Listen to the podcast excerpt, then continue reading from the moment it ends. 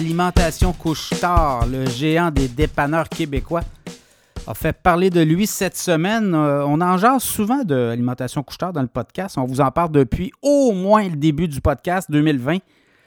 Et depuis ce temps, ben, le titre a assez progressé à la bourse. Là, si je regarde vite, vite, vite, le titre de Couche-Tard depuis 2020, ben, vous l'avez dans le mille, là, il a presque doublé, autour de 44, 45 dollars, et maintenant autour de 75 dollars. Donc, vous voyez. Et euh, c'est un exemple parmi tant d'autres de titres boursiers dont on vous parle souvent dans le podcast Cachemire. Mais Alimentation Couchetard a rencontré cette semaine les analystes, les prévisionnistes pour dire que, quand même, des ambitions assez sérieuses au cours des dix prochaines années.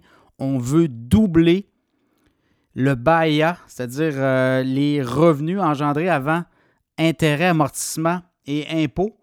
Le BAIA de Couchetard s'est élevé au euh, dernier exercice financier annuel. C'était autour de 5,7 milliards. On veut porter ce BAIA-là à 10 milliards dans 10 ans.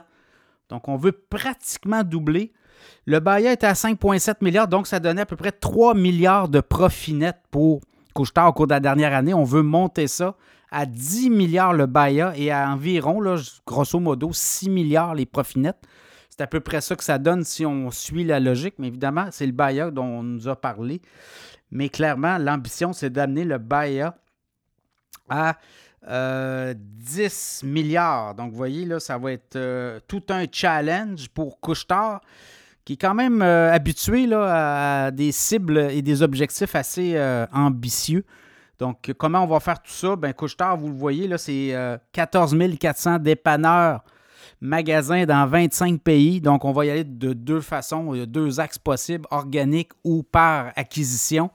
Et là, ben, par acquisition, vous l'avez vu, euh, a essayé de mettre la main sur Carrefour en France. On n'a pas été capable, Carrefour, Carrefour qui est partout aussi dans le monde, on n'a pas été capable, les politiciens s'en sont mêlés et ça a bloqué des transactions. Donc, on va euh, continuer à regarder les opportunités. Oui, on va y aller avec des acquisitions, on va y aller par notamment l'Asie, qu'on dit, l'Amérique du Sud, l'Asie, l'Europe, beaucoup de digestion à faire. Là aussi, on a fait des acquisitions au cours euh, des derniers trimestres, dernières années. Amérique du Nord, ben, il y a le marché américain, évidemment, qui est encore euh, porteur d'espoir. Au Canada, c'est assez complet. Là. est assez partout dans les provinces, mais il y a encore possibilité d'acquisition, possibilité d'acquisition à gauche et à droite, mais c'est assez complet. Donc, les acquisitions vont venir par l'étranger, par les autres continents.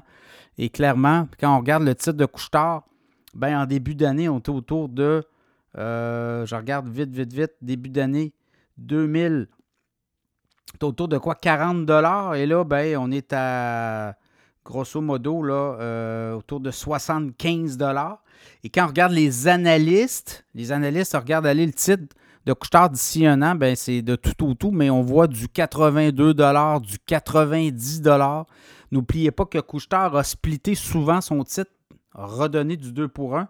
Et quand on donne du 2 pour 1, voilà. En début d'année, on était autour de 60 et là, ben, on est autour de 75, 74, 50, dépendant de la journée. Vous, allez le regarder, le titre. Mais euh, a toujours été un titre qui a splitté, donc redonnait toujours un 2 pour 1. Donc, c'est ça qui est le secret, euh, si on veut garder et on veut euh, faire euh, beaucoup de progression sur le titre de Couchetard.